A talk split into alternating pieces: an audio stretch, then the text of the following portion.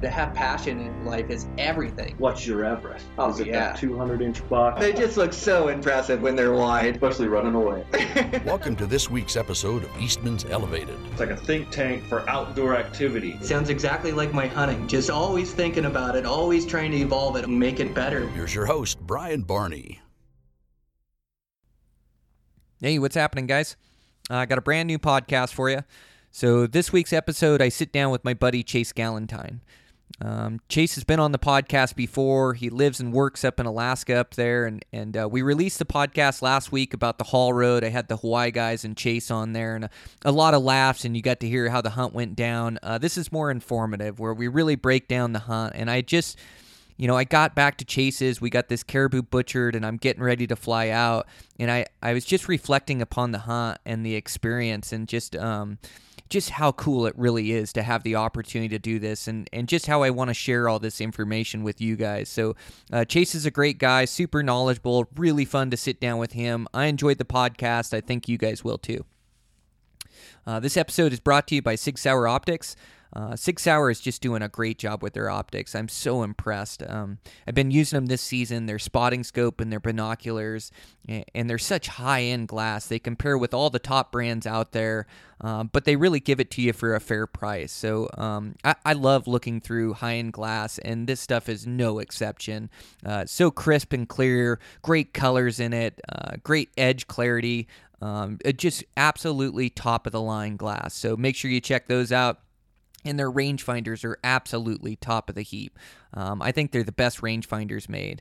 Uh, I'm using one now, and for a bow hunter, it does angle compensating. It's got a powerful laser to shoot through glass. It does last target, first target, priority mode, uh, accurate readings, whether it's a light or dark target. I just I trust this thing, and it, it's really helped my bow hunting. This is one of those facets of bow hunting that that we don't really think about the rangefinder, but it it really helps. If you have a good range, you can hit the animal, and if you don't, um, you know bad things happen. So uh, make sure to check out their rangefinders. And for the rifle guy, it's just amazing. They have a, an app that goes with your phone um, that syncs up with your rangefinder it'll do all the calculations so you know exactly where to hold and and more stuff than I can even describe in the in the podcast. It, it- it's just awesome with what they've come up with. So make sure to check out their rangefinders, top of the heap, Sig Sauer Optics. Thanks to those guys for sponsoring the podcast. And with that, um, it's really fun. We're getting a bunch of Eastman mes- messages here. Um, guys being successful. Uh, Dan Picard, he arrowed a really nice bull like September 26th. And then uh, Jordan Brashears, he got one the 27th.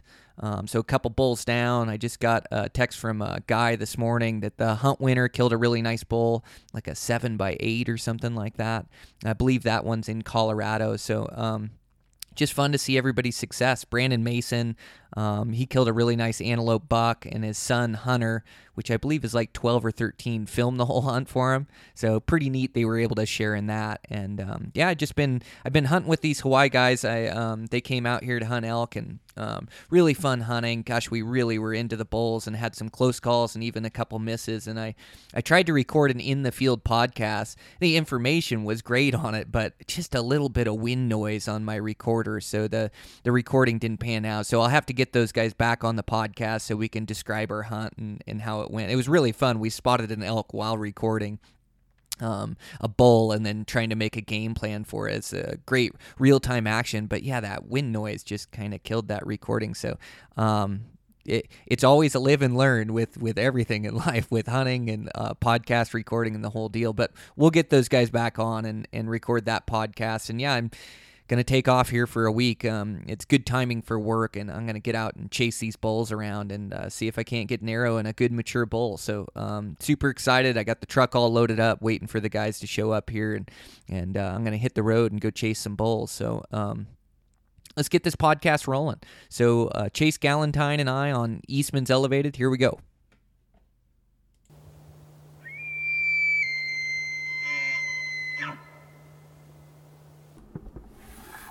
All right, I'm live here in Alaska. I'm here with my buddy Chase Galentine. Um, it's my last night here, and we just thought we'd sit down and record a podcast. We had such a great trip. Um, just got done with with off the northern slope and going and hunting caribou up there. Um, man, how much fun was that? Yeah, it's the coolest thing going. Right? It really is. Um, gosh, I've dreamed about hunting that place for 10, 15 years, and to finally go do it last year and commit to it. And we had a blast last year, and we learned a lot. And then we came back this year, and um, you get to use a lot of that knowledge, but in that same breath, um, it, it's different every time. It, it was a different hunt this time. The weather was different, conditions were different, caribou were in a different spot. But it's great. You just keep building knowledge up there. Yeah, I mean, we were hunting 50 miles north of where we were hunting last year. I mean, everything was different.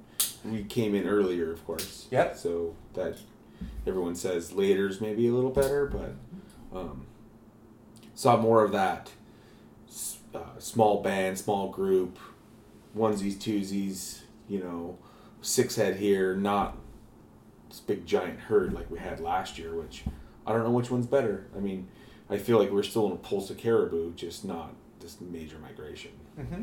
Yeah, absolutely. Well, and it's tough with the dates too because the the weather up there. I mean, you're in the Arctic. Like it can start snowing and get cold at any point in time, and even for us, we went early and we got cold every single day, and it was that that real damp, wet cold. It reminds me of steelhead fishing. Yeah, Just co- um, coastal. yeah, it's coastal. Just damp and wet and and uh, windy, and it was about what 30s, 40 degrees every single day, and uh, didn't really change too much. 24 hours of light up there, some rain here and there, but it, it wasn't too bad. It didn't fog us out too much or anything like that. It was actually pretty nice. Knocked the bugs down a little bit. Yeah, there's a um, 42, 43 degrees, the bugs come out in force. you know, 41 degrees, they're gone.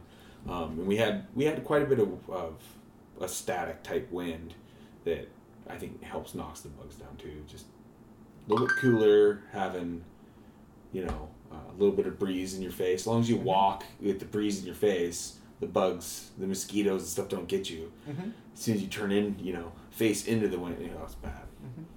Get you roached. Yeah, oh, they're they're as thick as they get up there. But you know, in the same breath, like you say, when you're moving, they're not that bad. A little bit of DEET on you, they stay away from you. Thermacell burning, like you can just deal with them. They just don't take away from the experience up there. It's just part of it. You just have to mm-hmm. embrace it. It's like embracing that the, the tundra up there, the the mosquitoes up there, and the caribou are perfectly suited for that habitat for that tundra. The way their splayed feet move across it, they they walk at 15 miles an hour. Mm-hmm. Yep. So they can just walk out of your life at any point in time, and so it's tough for me because. I mean, you know how I hunt. We've been hunting together now for seven, eight days in a row. Like, I'm aggressive. I like to go for it. We're constantly going on stalks and plays. And a lot of times it bites us because they're moving caribou or they move out of there. But you try to you try to judge whether they're hanging in that spot or migrating and try to get in front of them. And really, we made quality plays all week long. Yeah, I, the stalks we had were the high percentage. Uh, we put ourselves in good situations. We had several close calls as far as almost getting into bow range and you know, um, or in bow range and wind wrong. Um, unethical shots that could have been taken but not taken because of, you know, really big bulls, several of them together, but they're together. There's not an ethical shot to be had. And, you know, um, drawing those boundaries for yourself and then following through with them. It offered a lot of great education and opportunity up there. Yeah, yeah. It, it um, well, that's one thing to get into range. It's another thing to get them to stop moving sometimes. And yeah, the situation you're talking about, we had several of them. We're just looking for that good shot where you know you're going to kill them. And we had them come in, and they were within my range. And it was a well, it was a huge herd that we spotted, and they were on the move. And so we got in front of them, worked our way down a ridge, and we had Robin with us. There was three of us. At that point, we're trying to jog in the tundra, and I that had to be the worst the mosquitoes were the whole trip. Yeah. Remember, uh, you took a Yeah. picture of Robin's hat, and he just had like a thousand of them on him. Yeah, that's a um, a, a nine on the the tundra scale, and uh, um, mosquitoes were yeah they were a nine. Yeah, oh, yeah. across the board. There's different levels of tundra, you know, as far as what you're going to walk on and what you're going to run into, and some are manageable, and you know, I guess they're all manageable, but some just um, suck a little more. But Yeah, they're not all the same. So every stalk is different and the Yep. terrain is different. And yeah, like you're talking about, we came up with a, a difficulty scale that we rated the tundra by depending on how tough it was to move through. And some of it, you know, it's, you're like you're walking in a lake. You can't tell that it's all water, but it's a lake. It's up to your knees, above your thighs at some points. You're falling through, you know, the the bottom carpet of the of the muskeg, which Yeah, is a little spooky into those.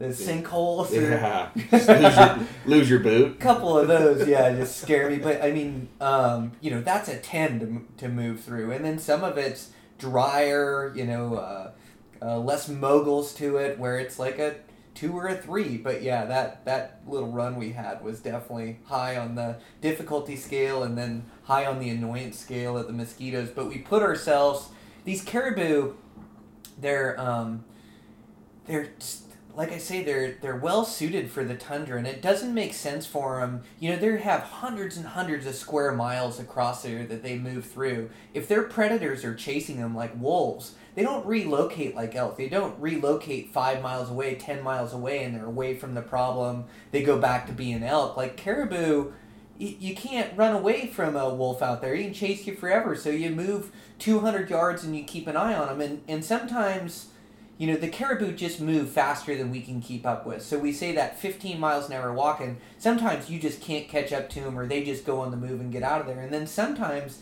they'll keep within a couple hundred yards and just keep an eye on you. But the trick is that you got to be able to move in on those things without them ever seeing your presence or they're onto you. And so, like, you got to keep below the ridge lines, and you're hunting them in the wide open out and through there. And there's some features and some folds, but it's like hunting antelope for those things. Yeah, you definitely you look at it and you just think there's no way, and you can find some topography that's worth working through, and you have um, you increase your odds by bluffs and bigger brush and things that you actually move through, and a non-swirling wind, or Yep. you know, um, and caribou in the right place, too. Right.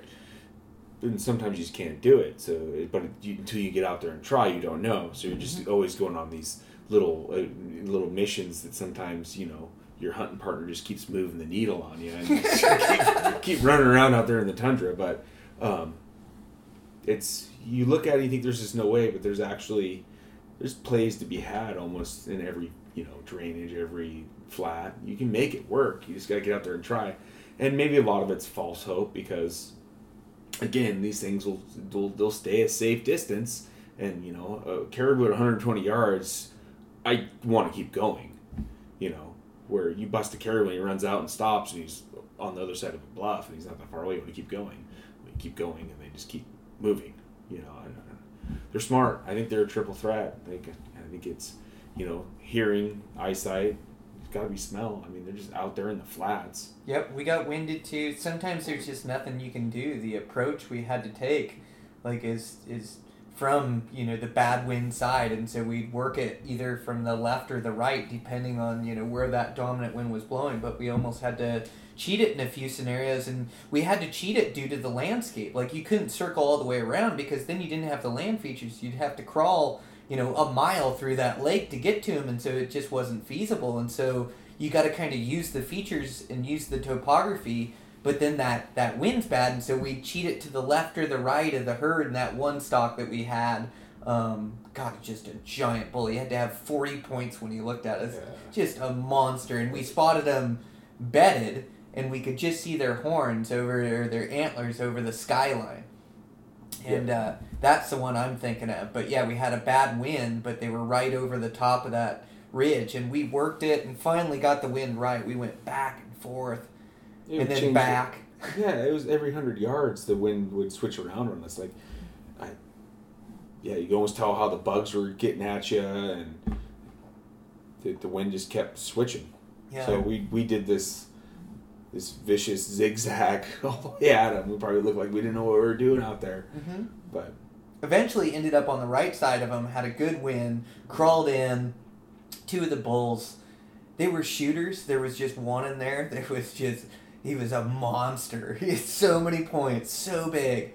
And it was just i just wanted a chance at him. And just to be able to look at a caribou like that through my binoculars and and have them there at a couple hundred yards and all on public ground and my bow in my hands. I mean, that to me is worth the price of admission. And we recreated that over and over and over.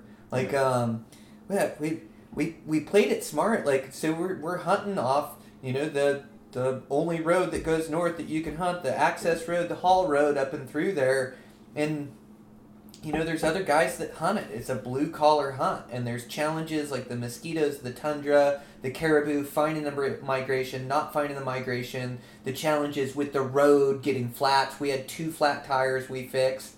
Um, you know, the challenges with the river, like it's the weather. It's just not easy up there, but you know, taking it to that next level where I think a lot of guys are cruising those road systems, which is the one way that you cover the tundra, and we cruise the road systems as well. Like there's there's no other way to do it when you're covering hundreds of miles of this access road. You got to find the caribou, but once you find them, then it's finding those spots that you can hike into and get looks at places that nobody else is and looking deeper into country and dissecting it further and, and hanging around that country, not just driving through and go, I'm leaving for the day. Go, you know, I, I know this is where the migration is happening, and so this is where I'm going to focus and I'm going to dissect this flat and make a play, or I'm going to dissect this bench across the river because I know they're here, and then I'm going to make a play on them. Is that yours? Yeah, sorry. Oh, no worries. Um, yeah, it's uh, there's a lot of great things um, up there. It's the opportunity it brings. I still, you know, we've talked about it before, but between a truck, a boat, yeah, and I think a mountain bike, you can really cover all that country. Get away from the roads on a bike. Yep. Get away from the roads on a, you know, on a raft. Um, and year to year, we change. I mean, some years they're gonna love to be on those, uh, those islands out there in the middle of that river. You know, in the middle of the Sag River, because, I mean, you and I saw that when we are out there in the middle of the river on mm-hmm. those, you know, rock islands. Bugs aren't bad. Wind's pretty static. Like, I mean, where that's where I'd want to be if I was nice a caribou. living out there, yeah. isn't it? Yeah. Uh, wet tundra and like yeah, just living out there on those sandbars and rock flats with the wind static and the bugs gone. Mm-hmm. There's a huge difference. Mm-hmm.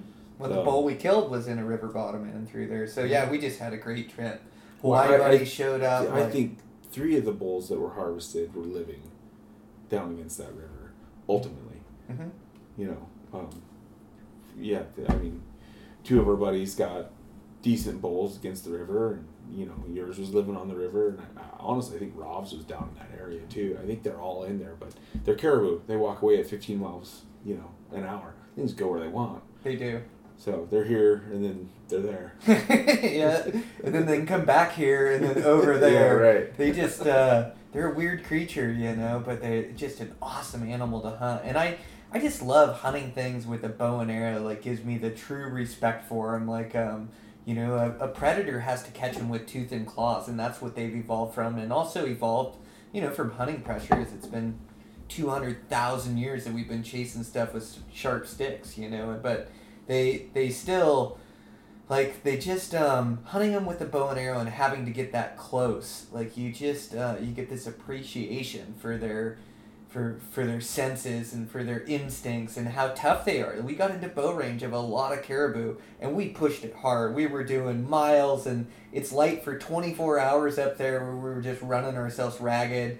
Met uh, the hawaii guys up there which just made a great crew. We had a big hunting party and um, but yeah, we pushed it hard day after day, putting in those miles, getting close to caribou, and it's tough to pull it off to get that that ethical good shot that you're looking at. But finally, the last day we pulled it off and caught that bull down in that bottom, and uh, able to creep down in there, man, make a good shot on him, and um, it actually hit him a touch high.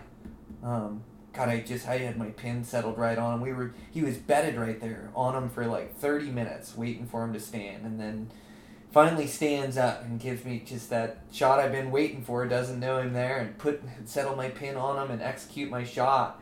And the arrow hits him a little bit high, but it hurt him bad and caught top of lungs, and he didn't go far. And, yeah. um, piled up 120 yards or so, and then we look back at the footage, and he actually he ducked before the arrow got there. I couldn't believe that They're caribou jumped my string. Yeah, We learned that. Yeah. They're twitchy. yeah, he, he totally ducked. Like he's, you can see him, and right where I want to hit is on the ridge line, and you see his back just drop right before that arrow gets there, clean as day.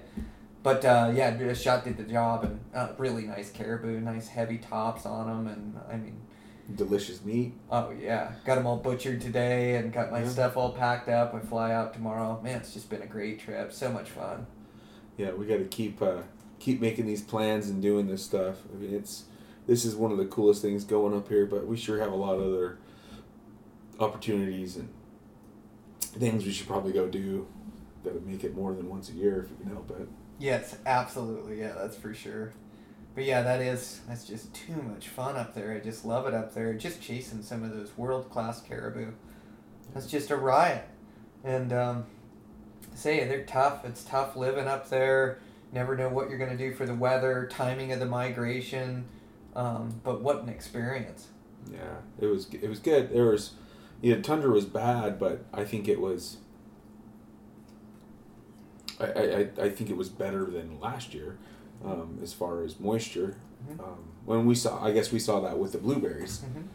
the the lack thereof, Mhm. like no blueberries, where last year they were everywhere. Yeah, just different conditions. And we ran into a guy down there. Like, there's other options too. Like, so it's bow hunting only, five miles either side, and that's, you know, within the pressure, and you kind of got to play the game and deal with it. And, and most guys are pretty good, good, and give you a common courtesy. And then, you know, some guys will will stop or come in a stalk or come in a different angle and give them a bad wind, or you know, there's just it, it's hunting high pressure at times, especially when the migration is condensed. But you can always get away from it. You can always use the raft to get on the other side and go hike. And it seems like you hike a mile out in that tundra, and the mile, it's like hiking three miles anywhere else, but you hike, hike a mile out in there, you got it all to yourself. So that's where you got to focus on is getting to the good vantage points, glassing over that good country, finding those caribou, and then trying to move in and close in and either cut them off or make a stalk on them. Yeah, you know, and then there's other pressure, and there's guys that roll up and you know glass and see what's going on, and you know, I I was fortunate enough to grow up in a family that had a um, a strong hunting culture. You know, you have a strong hunting culture. A lot of people that want to be, you know, in the in the field and doing it that just don't have the um, you know the the leadership that we had or the you know the, the you know somebody guiding us like we had. Yeah. and learn how to do it and the opportunities we had. A lot of these guys up here on the road that we ran into are you know they're um, GIs they're up here for a couple years they just want to just check it out and go for it and they're looking for adventure. And it's tough to keep that in mind at times because it's like dude you totally roached me. Like this was going to be an awesome deal. And you totally messed me up. But they're just good dudes out there just seeing where they're They are. at like the rest of us. Like you said it's a blue collar hunt Yep. you know yeah we can we can totally go catch a flight and we can fly in somewhere and get jumped off and hopefully they show up in the course of seven days or we can do what we've been doing and getting multiple stalks in the course of epic stalks in the course of a hunting trip which you know you can go five six days. You know i growing up in montana i'd go on a five day hunt by myself and just going for it and end up with one opportunity mm-hmm. that i totally ruined because it's been so long and I've been thinking about it so hard that when it happens, I'm not ready. Right, you get rusty. Yeah, you got to get in sync and in sync with the country you're in too. But yeah, um, you're right. No, it's a cool way to go to go about it. But there's also different approaches too, and with a little bit of research, like we met a guy up here. So you know, if guys aren't bow hunters or proficient with bows or want to mess with that, like we met that guy um, uh, Jeff. And Jeff was running a drop camp where he'd take you up, and it was super affordable what he was doing. And he'd take guys up to the rifle zone. He had another camp upriver and take them up in the delta. So he had a little operation he was running there. And uh, it was fairly inexpensive to run up there and have a camp away from everybody else. And then we also ran into another camp, and those guys had two planes in there, and they were flying clients in. And all of a sudden, they were wheeling and dealing and saying, "Yeah, we can fly you in somewhere." And so you know, I think you know where you wouldn't have to pay as much av gas. You know, you could get flown in, and you know you could work some deals that way, and with a little bit of research. And I, I've got both of those guys' cards and both of their numbers, and you just never know what you're where you're going Right. to end up or what you're going to do or what experience you're looking for too. You know. Right? Fly in and float out. Yeah. Run up with a airboat and float out. I know so many options.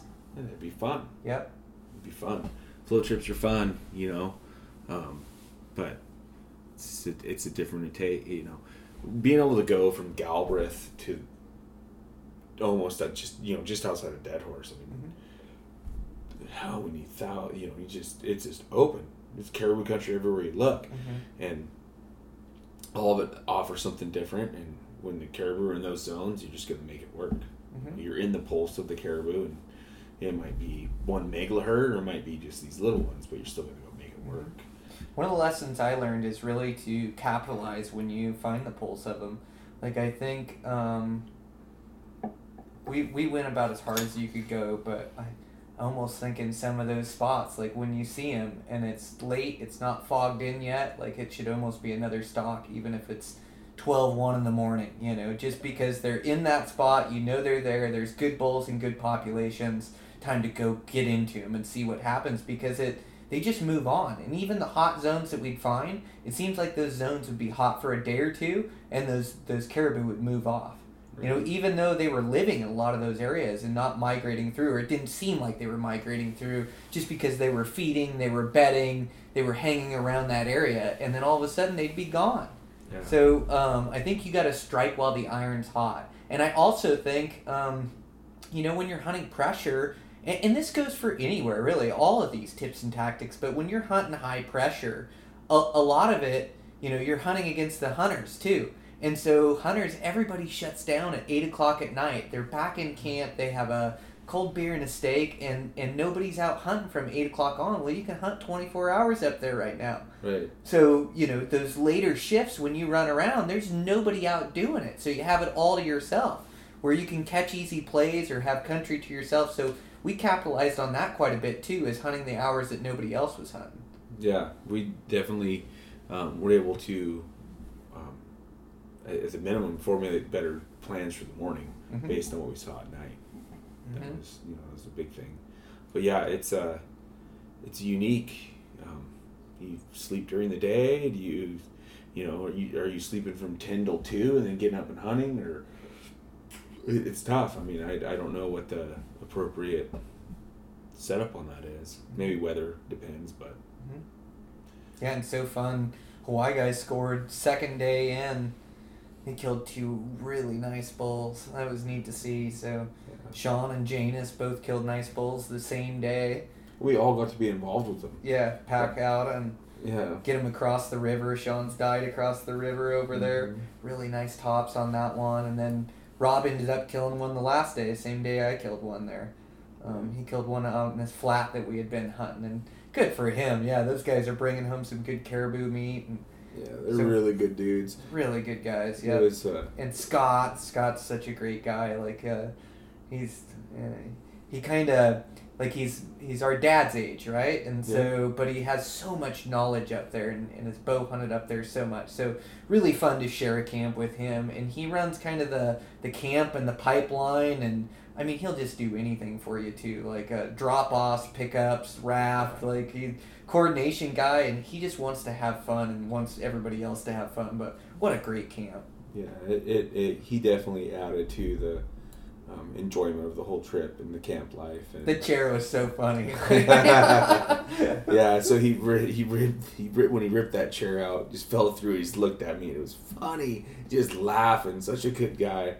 And then uh, it was proceeded to be a, a pretty comical experience watching him fix it.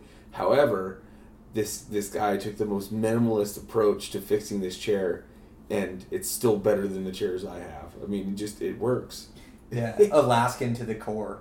Um, yeah, to to be an Alaskan, you have to be able to to to fix it, do bush fixes. Like you got to be able to come up with solutions and and make things work and get things fixed.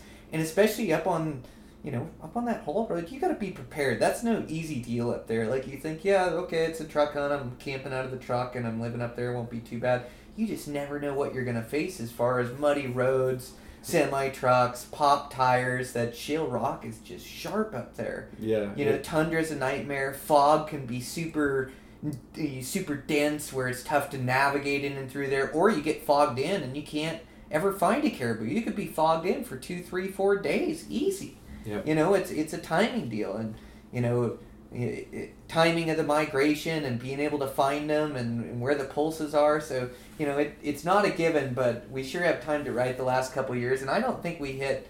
You know, insane migrating action this time. Like Yeah. I just, we just worked hard for it. I mean, I guess we did. We killed bulls and saw caribou, and I guess that is good caribou migrating action. But I felt like we had to work pretty hard for it and travel a lot of country to go get on them.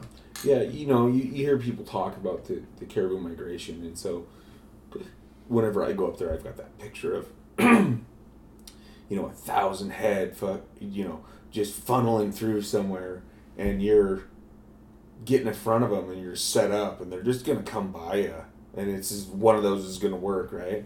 Well, we haven't seen that yet, and maybe that's just way later. Maybe that's guys that go up there at the end of August or first of September, which we should probably do at some point. Mhm. You know, at least later. This year was fun. I enjoyed it, but to have an extra tag in my pocket as far as a, you know, a grizzly bear tag, Mhm. how much fun would that be? Yes.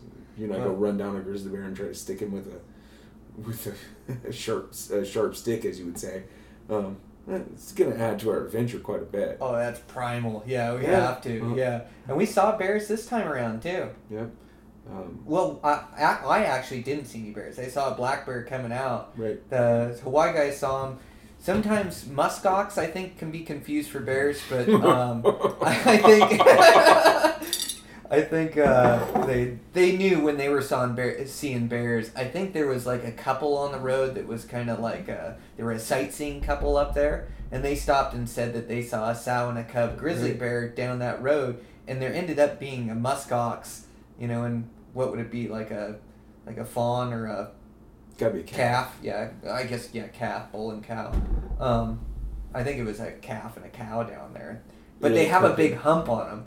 So yeah, that's funny. When uh, uh, I was hunting with Sean at one point, and then um, I left Sean, and I was closing in, and Sean turned around, and all he could see was this giant hump behind him, and, and the. Uh, the the Hawaii guys, yeah, they don't they don't like grizzly bears or they don't want to, you know, they're just um, you know, when you're not around them all the time, you're you're nervous about it when you're hunting in grizz country. The same way I am in Hawaii, swimming with sharks. You know, they're Oh, just right. they're used to it. It doesn't bother them. They're like, bro, if it's your day, it's your day. I'm like, man, they're everywhere. I'm looking around, but uh, so yeah, he turned around and there was a muskox right behind him with a giant hump. He thought it was the grizzly bear getting on top of him, but What did he say? He said, uh, "I threw my binoculars so, up so so fast and was knocked myself out."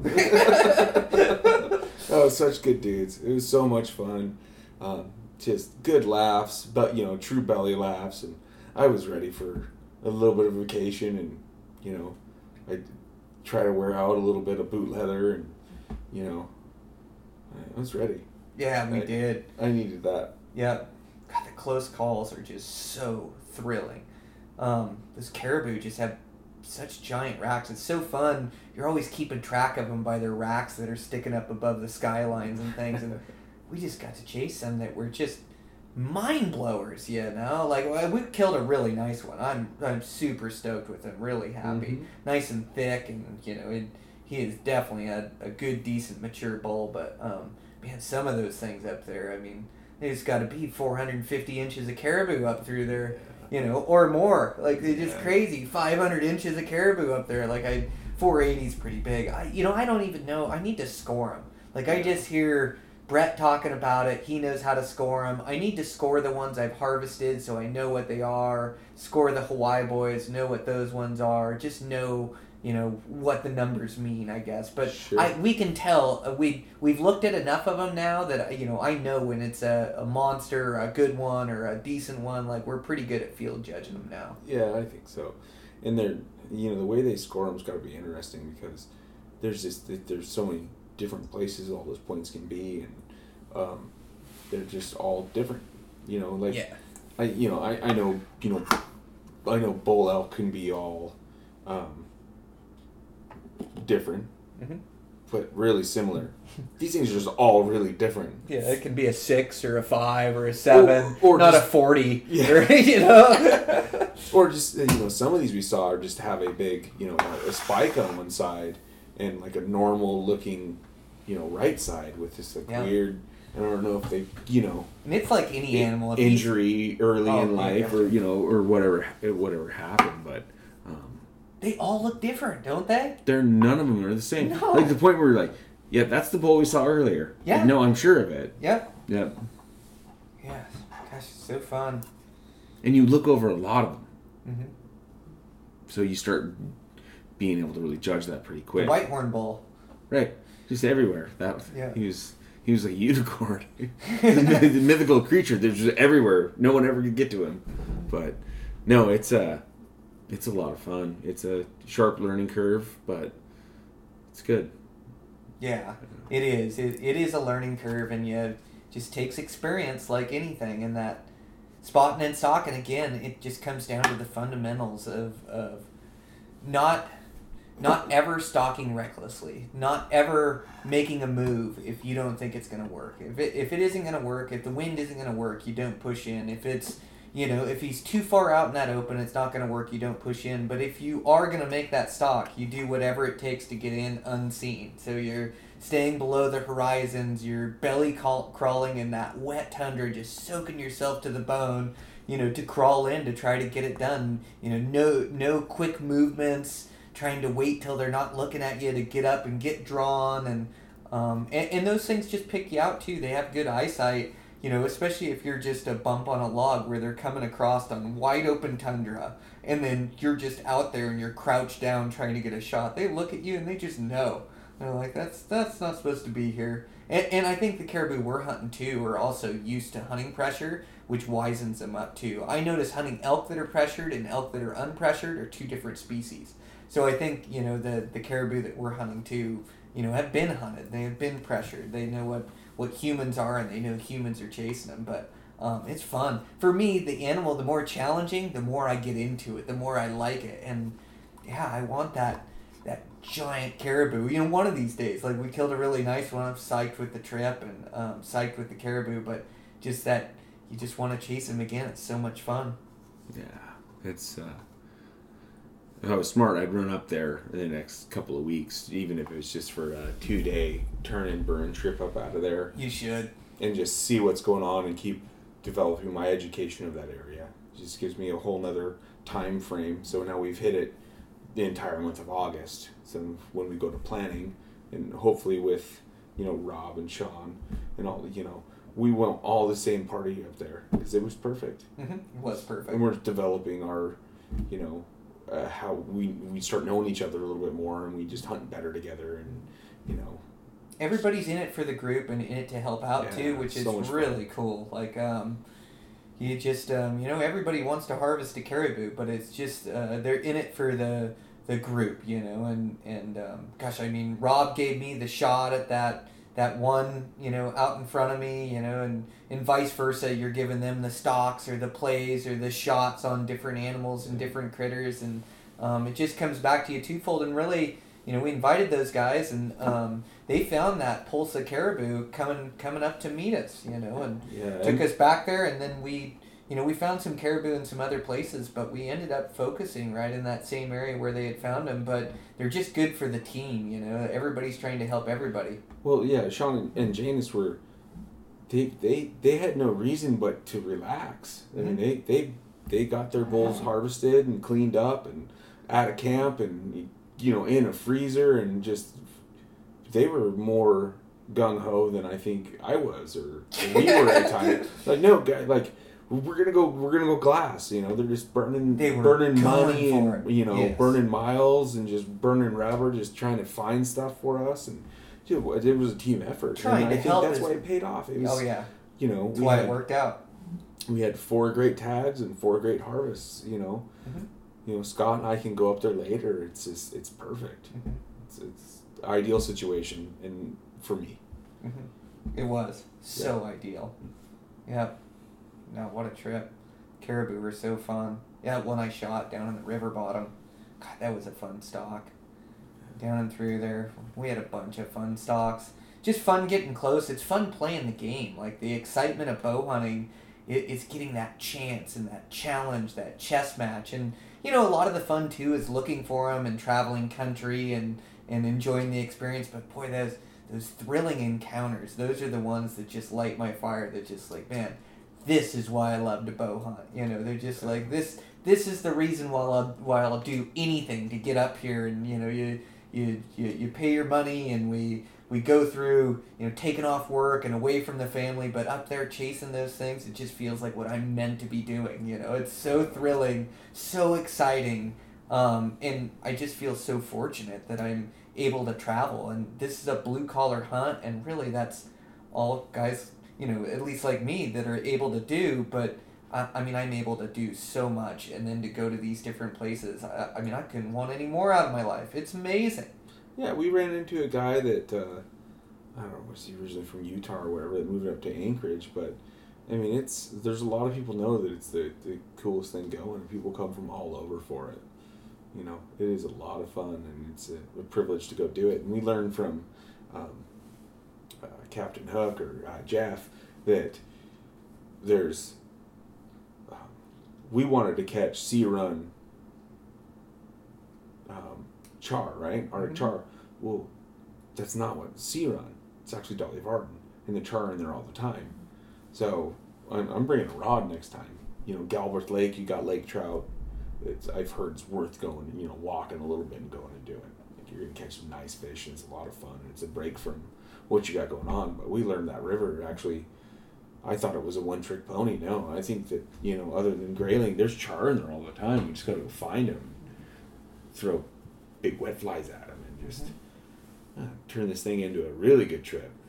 Catching fish and hunting caribou, and sometimes at the same time. That's pretty cool. Yeah, me and you love to fish about as much as we love to hunt. Sometimes, you know, I think you more so even. Yeah. Um, but yeah, no, I. I love fishing too, and I love fishing for, for sea run fish. You know, there's just something about a, a sea run fish that fights so hard. Like they they grow up in the ocean, you know, and it's uh, the they're so predatory from chasing, you know, whether it's bait fish or squid or whatever it is. Like chasing it in the wide o- open ocean where there's millions of square miles, you know, that Yeah. that they have to go hunt across and to be able to grow up and grow bigger than they can grow while living in freshwater and then return to that fresh water. You hook those things, I mean, they are so feisty. Out of the water more than they're in. And, Yeah. um, and that river is just a beautiful one, coming out of the brooks and, and glacial fed and um, just got that, that dirty, you know, that teal blue when it when it's clean, and then almost the dirty gray Yeah. you know, bluish color, you know, just that glacial fed river. Yeah. Um, but yeah, no, that thing's amazing. And we fished it last year for Arctic char and didn't come up with any. Um, but we don't know if the stretch, you know, was any good that we were fishing. We had some good runs and caught some grayling, but yeah, I'd, I'd love to focus on that thing too. Yeah, and It'd be fun. just get that caribou and um, get it taken care of and gosh, fish for a couple days after you're done, or just mix in a fishing day here or there and just make the trip a little bit longer. I mean, we were pushing so hard on this one. I just wanted a caribou so bad. Like got they're done. we did on, on a really nice bowl. I love the Yes. palmation up top and um, good bez tines and just a good bowl. Yeah. A Like- lot of fun. Well, I mean, I, I couldn't hope for any more. And I killed him on the last day. We held out the entire time. We didn't go for any smaller bowls or, you know, we were really going for the, the mature animals, you know, the, uh, I you know I don't know age class as well as I do with other animals, but definitely going for just the mature good ones, you know. And And it why- was fun. Why wouldn't we? Just gotta Yeah. do it. We're Yeah. up there. We're, that you just keep putting yourself in the right situation and keep putting out the effort. And you know what? Eventually, it's gonna pay off. And yeah, sure, some years it might not. And, but I think for the most part, if you're the right amount of aggressiveness, Yep. you'll get it done. The right Yep. amount. And there's, you can wear yourself ragged so you're no good when the high percentages are uh, opportune, if you will, um, or you just really pick your battles. and- Yeah, you have to sleep. It's like there's no way around it. And Yeah. sometimes in the morning too, it's fogged in and rainy, where it Right. isn't good prime time to go out. That's where you got to catch up on a little sleep. Like uh, you know, I you don't need eight hours a night, but you need to be functioning. You know, like I can I can run off pretty low sleep, but I've got to have a few hours. And, and two, you run yourself ragged where you're not making smart decisions either. You know, and you you you don't really you're no you don't have your head in the game. Like you got to just reset and start over the next day. But we did a good job. We pushed right. We redlined the entire time, but um, you know caught our Z's in different places and we'd catch up and um, just able to hunt really effectively and efficiently. And we really didn't mess up too many stalks. I messed up the one in the very beginning, like our first stalk out, and it was the bull that Sean ended up killing, which thank goodness. Those guys put themselves in a really good spot. Yeah. They made the smarter play. I gosh, I just saw him and he was feeding on the other side of this willow brush and he was he was in a perfect spot to kill him. But I think the deal is is they were moving right to left where I thought they were moving left to right. Right. And so We when we came in on them, I wanted to stay back and keep our wind to that side of them, that Cheat close side, Yep. cheat the wind, Yep. and, and shoot down that side wind. And those bulls had worked into us right there. right. And so, you know, we worked too far. Just like you said, you made a motion with your hands that were your two hands crossing each other. Yeah. And that's what we did. So we ended up too far, bad wind, winded that bull. That bull went to escape, and then Sean capitalized and made a good shot on him, and bull died across the river, and just a giant bull with good tops and just a beauty. Yeah. But yeah, that's the only stalk that I really felt like we messed up. Now we went on a couple stalks that didn't pan out, you know, and well, a lot of stalks didn't pan out, but a lot of them we got into range. Yeah, they weren't. You know, um, I, I t- two of the stalks. I truly believe we were, we got winded. Not really our fault. I mean, we did what we could, and that was the highest percentage play that we could play. Mhm. But yeah, you're right. That we had one that was, you know, we just aggressively went after it. We just got in country and didn't know what end was up. We were still figuring it out. Yeah, just you know. first stalk, first day, Yeah, it's just like, fine. get me out, you know, let Yep. cut me loose, and yeah, just overly excited. But really, I felt like that was, you know, strategically like only the only real error we made. The other one that we got winded, we came in with a good wind, and we had a good wind while we were hunting those bulls for thirty minutes. That Yeah. one bull just circled around to our bad wind side, and there's nothing you can do when that happens. I think we had another scenario where they circled around. Well, yeah, it was the one where the whole herd, all those giant bulls, they we cut them off, ran to the bush, and they were running right at us, and they came right for us, and they ended up crossing on the right side of the bush. And I was just trying to get a shot, but they were too grouped up. There wasn't an ethical shot there. Zero ethical shot. Yeah, I you know I had a broadside on the big bull, but he just had bulls behind him. There was no shot there. I was just waiting for him to separate, and they got on our bad wind side and kept working and kept working, and then winded us right there. Yep. Yep. No, we played that right. There's nothing you do there. I mean, the fact that we made it to the, uh, um, you know, the actual t- topo- the topography that would hide us. Um, I'm amazed we made it to there Mhm. with them coming. It just worked out really good. And again, so yeah, there's guys on the roads. Sometimes the guys on the roads help you. They were headed towards the road. You know, we were, you know, a handful. You know, we were 800 yards off the road, anyways. Maybe, maybe a little longer, but Yeah, those maybe car- a mile. maybe a mile. Those caribou were looking at them. It's hard to judge the distance out there, but you know, those caribou were like, "Oh, we'll go to the road." No, there's cars there, and they turned. Like their option, they didn't want to go back where they came from, so turned and just right at us, and it just came together so fast. You know, um, this isn't gonna work. This isn't gonna work. Oh, this is gonna work. They're they're actually coming for us. Oh, they're gonna be here. Oh, they're here. Like it was six minutes. They were on top of us. I mean, at least that's what it felt like. It just happens fast. That's at 15 miles an hour.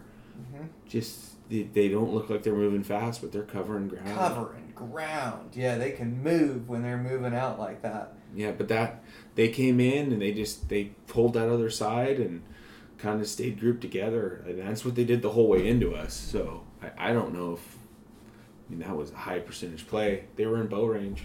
Mhm. There were some big bulls in that group. Oh man, was there ever? There was a big spiker in that one, but he was just a giant. But he only had a spike on the one side. Right, right. Yeah. Gosh, they're so fun. Like you say, they're so unique. Everyone's different. But uh, yeah, no, I'm just in love with hunting caribou, and it's on the you know it takes place on the North Slope. You know, it's just the you know the Arctic Ocean is up there, and these rivers are running to the Arctic. It it's just different climate. Like say, we're beginning of August and it was 30 degrees. We were had snow, we had rain, Yeah. wet and cold, but uh, what an experience up there. Yeah, that's just so fun. Yeah, I uh, maybe another change of change of shoes, a couple more pairs of pants, um, and a, a good boot dryer. Oh, the shoe thing is impossible up there. I don't know what a guy does You up just there. plan on having pairs you cycle through. It's like, yeah, I, today was a good day. I mean, almost all the way through the day without getting wet. Yeah. I'm wet now, so yeah. you change your socks, change your shoes, you put them on a, a, a one of those boot dryers or you know whatever the thing on the market is. I think maybe the propane one, something that goes a little faster than the 12 volt model, but even the 12 volt model works. Yeah, it worked. Um, yeah, you want your hiking boots or hiking shoes, and if you wear the larger boots, like I think those would be good, like higher cap boots. But I just don't like hiking in those heavy things, and I don't like the leather picking up water. They're gonna be so heavy, and a lot of times you're walking in a lake. Like you're, unless you're wearing muck boots, they are gonna saturate through. And so I would wear like the mid height hikers that were totally waterproof, and I waterproofed them before I came. Wear gaiters, and I could keep drying a lot of the tundra, but there's some stuff. I mean, it'd be up to my knees. Yeah, it was just like I'm I'm wading through it. But I hate wearing waders and wading boots. Like That's you can't, and because we're walking miles out in that stuff, Yeah. and and two, like as you're walking miles, it takes so much energy. I know you talk we talk about the tundra and the muskeg, but it, it's tough to let you guys know like how difficult it is to walk across it. But it's like these sponge mounds, and if you walk on top of them, they're just trying to roll your ankles off every which way. Even in the bottoms of them, they're trying to roll you off every which way, and so all your leg muscles are are, are you're using all your leg muscles to help stabilize yourself so you don't fall over. And so every step takes that much more effort to take and to move across. And and moving across it, like I want to be nimble. I want to have my shoes or my hiking boots or something that I can hike in, even if they're wet. But I think the right system for me was the neoprene socks with my hiking boots laced up with the gaiters over the top. That way, when the boots got wet, my feet were still dry. Yeah. I, I think my neoprene socks now are starting to leak though, so I've got to get another pair. But I, I think that's my system. The the Hawaii guys ran ran muck boots and they put on miles and they they liked them, but um, you know I heard their boots came off a couple times, and I know Yeah. Robin soaked his on a stalk one time. Yeah, and he had a big blister on his calf too. I saw like a, a wear spot from him. I, I don't. There's not a uh, best option out there. I don't know if there is. yeah, like I I ran, um, I I ran, you know, Gore-Tex, uh, Lowa boots They did good for a couple of days, but when they were wet, they were wet. And then I went to a, a my set of Kenetreks or whatever, and um, that was really good. That it did really really good with that. They still got wet by the last day, but I had more days out of them. Mhm. So being able to say, okay, those are wet, and then by the time these next sets wet or whatever, and you go into a, you know, the dry pair again. But um, yeah, it's tough. Well, and sometimes you're, you know, we're crawling in on those things. Like it's either you're gonna crawl in or you can't get any closer, and so you're crawling through a lake. Yeah. You're crawling through water, laying in water, soaking wet. It's 30 degrees out there. Like, you gotta have extra clothes. There's no Yeah. way around it. Even the best rain gear in the world out there, you know, you're gonna need a neoprene, neoprene suit if you wanna go out in it, which the Hawaii guys brought up, by the way, as they're surfers. they think a neoprene suit is the way to go. But, five um, five mil neoprene. Here we go. yeah uh, but um, you know I, I think for us our system like I, I think that works pretty well you know rain pants on there if it's raining but i don't like how restrictive rain pants are either Yeah. I, I just like wearing pants that i can hike gaiters boots i can keep dry for the most part if i gotta crawl you know my knees will get a little wet but at least i'm not soaking wet but And yeah, again, hunting this this type of hunt, your your vehicle is in proximity all the time. It's not like when we flew up uh, up to the end of the world on top of Everest, if you will, to go hunt moose. You know, that was we're we're gonna be up there for eleven days or whatever it was. For you get wet, you're wet. There's not a good solution for drying out. And then we did good with building fires up there, but um, still didn't dry out. We had one one or one or two days of actually good sun to dry stuff out. So some of those days were cold too. Oh, we, we had a tarp or a cover that we could get underneath and out of the rain, kind of. But with the wind up there and just that 30 degrees wind blowing damp, even a fire, and especially hunting all day where you get a little sweaty or you get a little damp, like you get that chill on you, you know, and you just want to go get in your warm bag and get warmed up. Coastal. Yes, it's coastally cold. Yep. Um, but you know, I, I think yeah, you gotta you gotta make sure you got enough clothes up there and enough waterproof clothes and change of clothes. And you're right, it is different than a fly out hunt or like a, a backpacking backcountry hunt. I mean, it's definitely backcountry. You just use your vehicle as transportation, and that's mm-hmm. also where you make your camp is at your vehicle. And I do think you know, we've been bringing up a little firewood with us, which has been nice. Or Scott's been bringing it up from his stash, but um, bringing it up, and it is nice to have a fire, a little bit of warmth, and just warms the soul and gets the whole hunting crew together, and you're able to joke around a little bit. But I, I don't think it'd be a bad idea to run a teepee up here with a stove, Yep. and then you could have it heated up. And you know, I like wall tents and the space, and maybe that's the option we go for, but. I just don't like the, the setup, and you do get fairly quick when they have a frame with them and that. But um, yeah, I think a teepee with the stove would be nice too. You don't you don't have the headroom, and you kind of all have to sit around the stove. Um, but we'll have to think about it and talk over the. Yeah, some of those I've seen are TP-ish, but more. They got a lot more room. They're pretty cool. Mhm. You get decent sidewalls on them as Mhm. far as height all the way around, and um, yeah, there's a lot of cool products out there. We just all of us just put our heads down and try to find something and we can all go in on or whatever that looks like. But um, being able to dry out, feel human. You want to go up there for ten days and see where we're at. I think that I mean that's a must. You know, and like you said, we did we did good with the you know the pop up and um, you know our tent was perfect and everything was good, but you know to c- climb in and, and peel down some clothes and hang everything up and try it out. Big advantage for sure. hmm Yep, absolutely. You know, our system works pretty good, and you have to be mobile. Keep trying to put yourself in the migration, and um, move your camp if need be. You know, so you're not burning fuel. Fuel's a major thing up there. We Yeah. had it dialed this year. Scott had a 55 drum. Yep. You had 35 gallons on board. You had what a 20 and a 15. Yep, and Scott actually had a 15 and a 55, so we had lots of lots of fuel. You hit Coldfoot and, and you know fill up, and we were good. We did we hit it perfect. We just topped off a little bit in Coldfoot and able to roll all the way back to town. Yep. But Yep, that was perfect. yeah, fuel, firewood, change of clothes, good boots, boot dryer. Yep. Set. So I, I think you just go for it. Yeah. You know, I, I would have brought uh, my like Grundens type rain jacket for camp life. Mhm. You in your Gore-Tex all day, and then you in Gore-Tex all night, and in the morning you go put it back on, and you need it again. It's just wet. Just I could have handled that a little different, but yeah, extra raincoat. Yep. Pretty dialed on our gear though. Yeah, all in all, it was a it was a great trip. I can't wait to do it again. I'm sorry that it's coming to an end. Right, me too. Such a great adventure. That's just so awesome. We have the opportunity.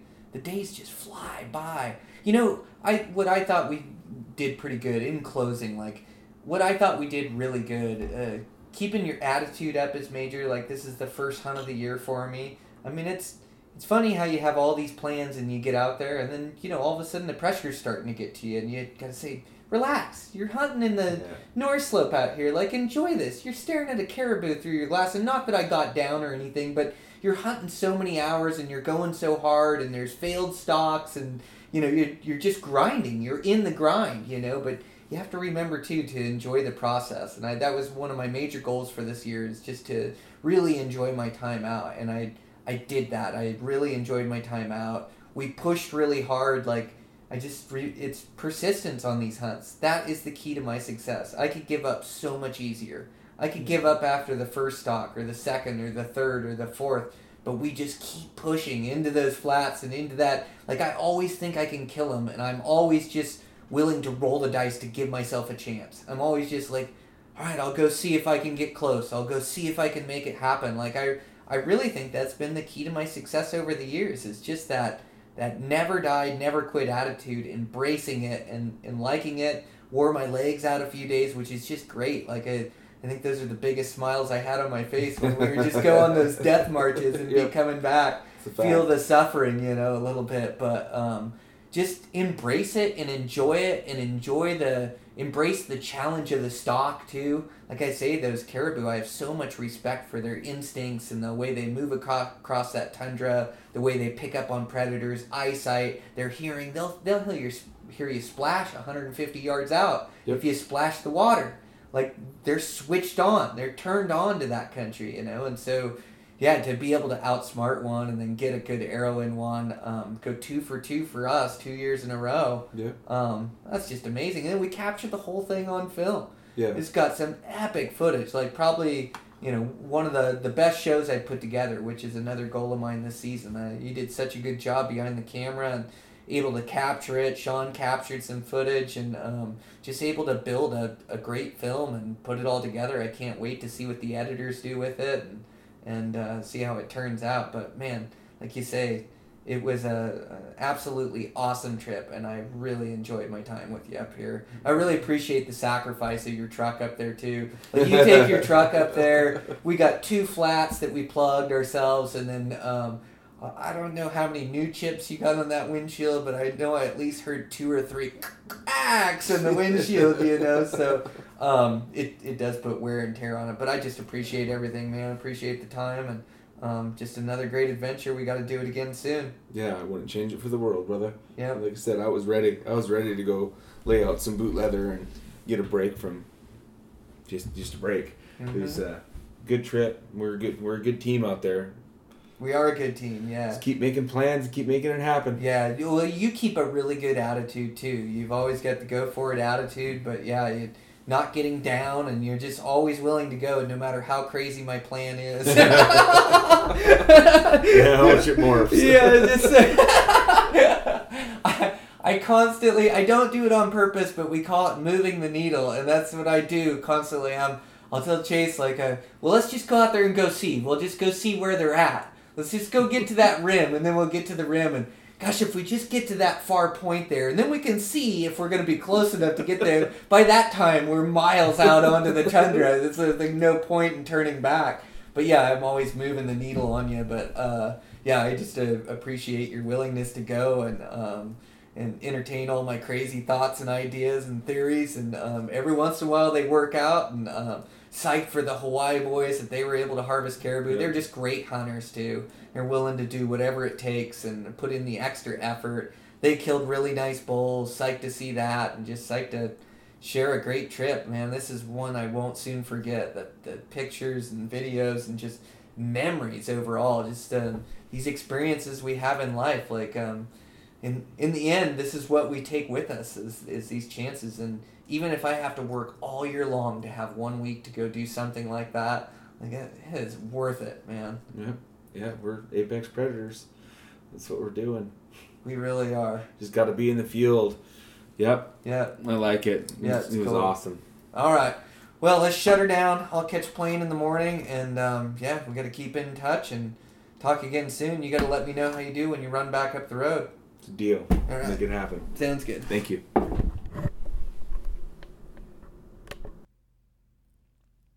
All right, guys, that's a wrap.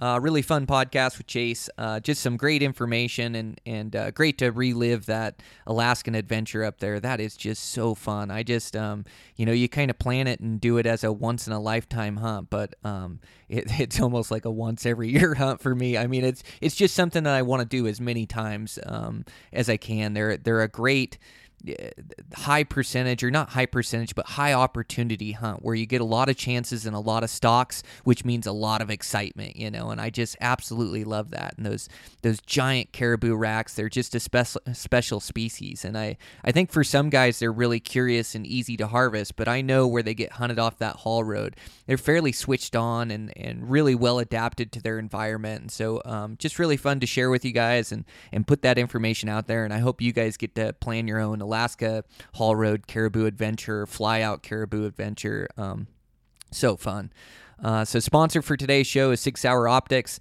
Um, they just make great optics, you guys. I am so impressed with their binoculars and their scopes, and I love looking through high-end glass. So they've they they've really hit the mark with this one, and they offer it at a, an affordable budget price, um, which is really cool. So if you're in the market for some new glass, make sure to check them out. Uh, their rangefinders are absolutely off the hook. Whether you're a bow hunter or a rifle hunter, you couldn't get a better rangefinder out there. Um, just so accurate. Last target, first target, priority mode, um, powerful laser to shoot through glass. Uh, grass, um, really good glass in it, so you can see what you're looking at. Um, just awesome rangefinders. So uh, make sure to check those out. And with that, yeah, I'm to get on the road and um, go get on this elk hunt. We'll record some podcasts while we're going, um, not in the wind. I learned my lesson there. Uh, it's fun to record one live and outside, and while we were sitting on the vantage point glassing, um, it's just a blast. But yeah, the wind noise, it didn't turn out. But uh, I say it's always a live and learn. And um, yeah, finish up this elk hunt. I got a couple more mule deer hunts coming up, but um, for the most part, I gotta I gotta really get back to work. I'm I'm trying to juggle so many things right now with um, you know, with with life and uh, family and work and podcast and then hunting, you know, which really takes over this time of year. But it's it's just been an absolutely awesome season. I've had so many great encounters and great experiences, and um, uh, I'm just super fortunate and uh, just want to continue to record good stuff for you guys. So um, I really need to get back to the grindstone here and, and uh, get recording and get working on it and um, also be finishing up my construction jobs. But um, all after this week, I'm going to spend a week chasing these bulls around and um, see if I can't get an arrow in a good mature six. So um, can't wait. It's going to be fun. Uh, I've been seeing you guys have been having a, a ton of ex- a ton of success. Excuse me, I'm tripping over my words. I'm so excited. But um, yeah, you guys have been sending me pictures of uh, bulls and bucks and antelopes, and I just, I just, uh, I, antelopes with an S, I guess, antelope. Uh, I just couldn't be more excited, more thrilled for you guys finding success. And it's tough out there. I mean, archery success, I think it hovers around five to ten percent. You know, that's that's one out of twenty or one out of ten. So um, if you haven't found that success this season, it isn't easy. Um, you know, sometimes I I make it sound like it is, but it, it, it is tough on public ground, even with the most seasoned hunters. So uh, that's why we just got to work so hard and grind at it, continue the the learning process to get better and better. Just to up our odds and to uh, enjoy our time when we're out there. So, um, all right, you guys, uh, that's the podcast. That's a wrap. Um, I'll check in with you next week.